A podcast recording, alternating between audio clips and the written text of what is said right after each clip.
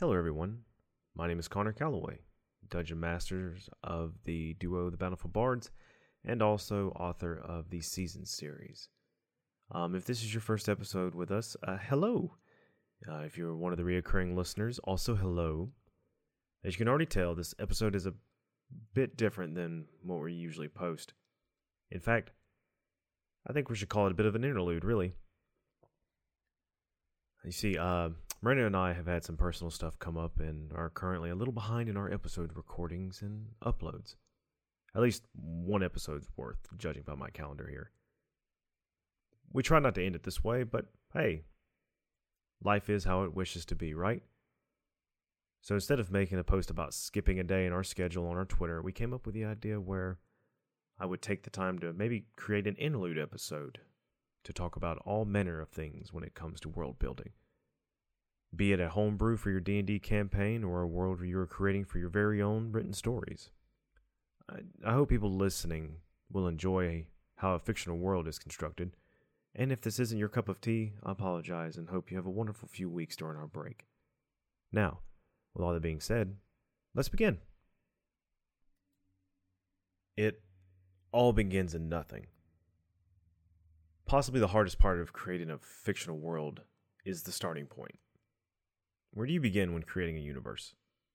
Do you think that the deities and systems of stars and those planets that dance around them, but then the next moment you feel overwhelmed by the immensity of it all? How could anyone ever describe the complexities of godhood while held within the confines of mortality? All right, bit theatric, I know, but that's going to be kind of the overarching theme here. So, instead of that path, we may also consider the opposite way, planning to start with a single blade of grass and its siblings to either side. A small inn nestled on the green with a clever name, awaiting passerbys on a busy road. Maybe, though, that feels minuscule while compared to everything else. Thoughts of who runs the inn, what town is it in, and what are the relations with all the outsiders and the other townsfolk. That mixed in with the fears of who would ever care enough to show interest in such a quiet place far from society? Then, even still, there is also a starting point can be found in the middle and built outwards in both directions. Like starting with a city and then building where the city is to the country and then every building within the city. It kind of feels like twice the load, and there may be a feeling of being on a rope used in a game of tug of war. Uh, okay, that's going to be the end of the anxiety building for this episode, I think. Uh, we certainly already have enough of it going on already, so I want to try and focus on the more positive of all of this because I know it sounds overwhelming. World building should be fun, a worthy challenge, not a depressing weight. You start with nothing. How on earth are you going to build everything, right? With that being said, let me shed some light on these three aspects. All three paths for creating a world are correct. They're right. There's no wrong answer. There's all the paths in between too. Every either way you decide is unique to you, and that's very important. When you're deciding your starting point, don't feel for a second you've selected wrong. How to start homebrewing, or world forging as I like to call it, is different for every creator. You need not even stay in one spot. Bouncing from the little town to the cosmos beyond is not uncommon, and in fact, I personally encourage it. Musicians do not all create music the same way. And the same is true for also painters and sculptors. So, what makes us as writers any different? It's not. This is all expression. And the thing that builds that motivation is the uniqueness we pour into it. If it seems we are making something fractured and full of flaws and filled with unanswered questions, the truth is we are because that which makes a world enticing and the immersion irresistible is leaving room for those who visit to imagine.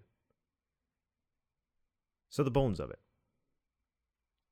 Every river, tree, and stone cannot be created in our fictional worlds. Yes, we can draw maps, but they're only a guide to what is really there, just like our worlds. Brandon Sanderson, in one of his lectures, talked about a thing called the iceberg theory.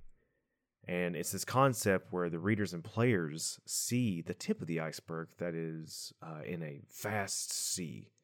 and know that there is an even larger amount hiding beneath the ocean. When in actuality, there's not. It is an illusion. What is made is made, and if there's more to the kernel we provide to those who are experiencing our creation, it will come from their imagination first, before it comes from ours. The truth is, we are helping others finish the job we have started. Stories are not made by individuals alone, they need an audience to accomplish their destiny. I'm saying this because leaving unfinished thoughts in your world will be far more powerful than growing a field of answers where no one is able to plant their questions. The entire lineage of the king is not required, nor is the explanation of every year of peace between every year of war. I have my own rule to overcome this bit of guilt or worry, which I call a mere handful. Using your hand as a guide, first I would use my palm to build the big section, say a city. And then from there, I would put five things into it, one for each finger. It could be government, religion, economy, culture, and infrastructure, or it could be palace, church, guild hall, tavern, and road. Trust me, after answering five times to the question, What is this city? that sense of accomplishment will be easy enough to find. Then have your players and readers ask the next question. From each of those five, build five more, and so on. Overall, clearing the fog is an adventure best journeyed with companions and not alone. Less is more. I'm sure by now we've all heard the expression. My my wife berates me with it constantly. I could use 10,000 words to describe belief, but who would want to sit through that? I wouldn't, even though I can do it. So think of this. Our audience starts in an inn, the keeper waiting for their next orders. The air outside is brisk, and many are seeking the fire to pull the cold from their bones. There are mumbles of the seasonal work coming next month. Three hooded figures then enter the main room, and over the next few minutes cause a ruckus the heroes within have to stop. Only after the events will someone ask, Wait, what is the name of this inn? What's the name of the owner? My reasoning for explaining this is it's perfectly fine, in fact, encouraged, that the information we created in our worlds is handed out in small portions instead of an entire feast. If all the food is put on display at once, no matter how many mouths there are, some will always go to waste. In our games and our books, those at the table will remain there so long as they are hungry for more. Of course, that can also say that we shouldn't starve them. I like to think a full belly leads to curious dreaming. But the secret to building immersion while presenting your world is to, is to provide one interesting fact then wait for at least three questions. It is a system that I have used for five years now, and rarely has it led me astray. So, everything that I'm going over here really doesn't have that much merit unless I guess I can show how it can be done. So, the next part of this interlude is that I'm just going to do some good old fashioned world building right here in the moment and just show how it can be done. How maybe you shouldn't confine yourself to just one sector of this world, because in doing so, you may hinder your creativity. Now, of course, it's always good to either record yourself saying what you're thinking or writing it down, which is the easier feat. Trust me, I uh, I found out which one's easier for me for sure. So let's think. Let's start in the middle. Let's have a kingdom, and this kingdom is ran by three monarchs. We'll call them for now a placeholder, the trio. The thing about placeholder names, by the way, is that you will say it enough times to the point that it will become that name and you won't be able to change it. And the trio is easy to remember and it can be used as a subname compared to the the trifectio of acclaimed destinies or something like that, whatever you want to name it in long terms. But calling it simply the trio is always easy and helps build to the world building aspect. But back on track, you have the trio over this valley kingdom, or in fact, let's make it more of a open plains kingdom. You know, large rolling fields of wild grass where you can watch the wind dance, and mountains in the distance that shield them from the desert beyond. Very Rohirrim feeling, or maybe a little bit flatter than that even. So you see there, now we already have a the leadership, the tri the tri monarchy. Well, I guess it can't be called a the triarchy. There we go, and also the kingdom. So we can name the kingdom. Let's call the kingdom Castian, and on top of that, the capital city of Phala. Okay. Then about this point, you start feeling, okay, I'm getting a little over my head. All right, maybe I'll focus on something more. Maybe we will focus on where the story will actually start, the adventure will start. Let's pick a village.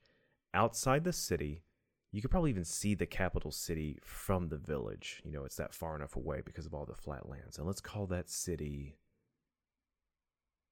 Hmm. Take a minute to ponder.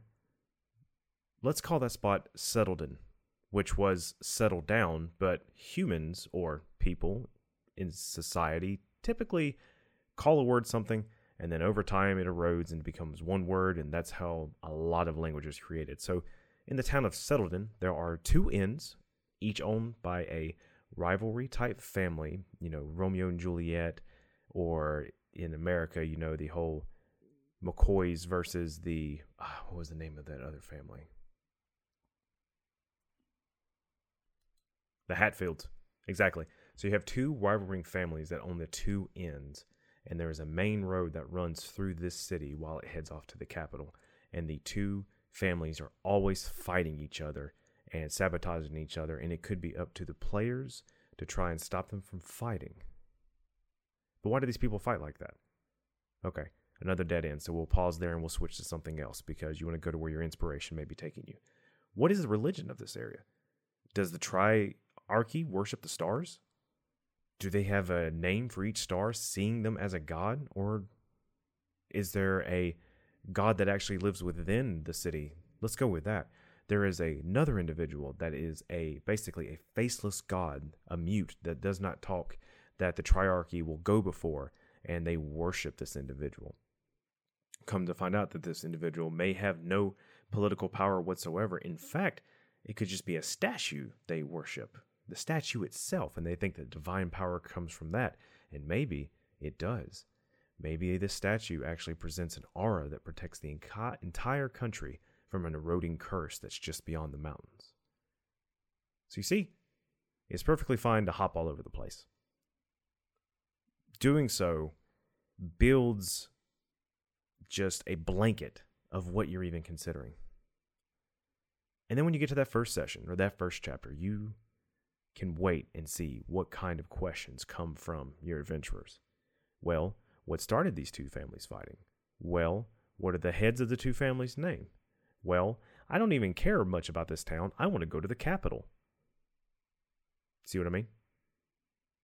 You can over prepare whenever you're trying to perform any type of Dungeons and Dragons campaigns for anybody or any type of storytelling. Because sometimes, even though you've made such a grand presentation, the players and the readers may want to frolic elsewhere. Of course, the players have more leeway with that than any readers do. So, because of that, that's why you kind of want to parcel out the information that you've created because you really don't know which way the story is going to go until you get at the table and you find out that the players actually want to travel 200 miles south to the ocean, build a boat, go off the continent you spent all the time creating, and onto another one. I've read that story before. I may flip my table if that were to ever happen. I kid.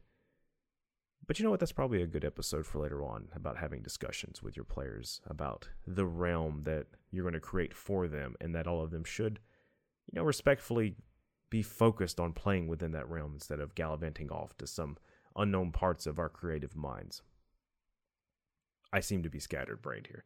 But I hope just coming up with that brainstorming session right there in front of you just kind of eases the thoughts when it comes to building these stories because after you just spend an hour just brainstorming, you can come back later and expand using, like I said, my palm method. You can, or my uh, bare a handful method, just to expand, you know, five facts about each of those things that you came up with, and then come back later and do five facts more, and so on and so forth. And you will have built a world avoiding the mass amount of anxieties that come with it by the time you've answered probably your own questions five times. Well, that's about all I'm going to be able to provide for today. uh, it's a lot of great vagueness, I know, but that, that's the entire point of this episode. You know, vagueness is a very powerful concept, so long as it is willing to yield. I hope you've enjoyed this interlude, and if you like it, I can try to post more episodes getting into the specifics of everything. Uh, reach out to us on Twitter, let us know, and I all of this I've found through intensive trial and error when creating Cathedra and the season series.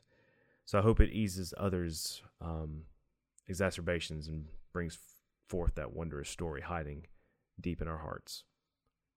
Maybe in my following episodes, I can focus more on Cathedra and where I came up with those concepts and what they mean in the grand scheme of things without giving away the overarching story.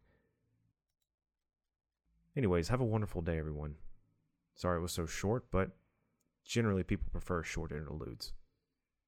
As the story goes. Until then.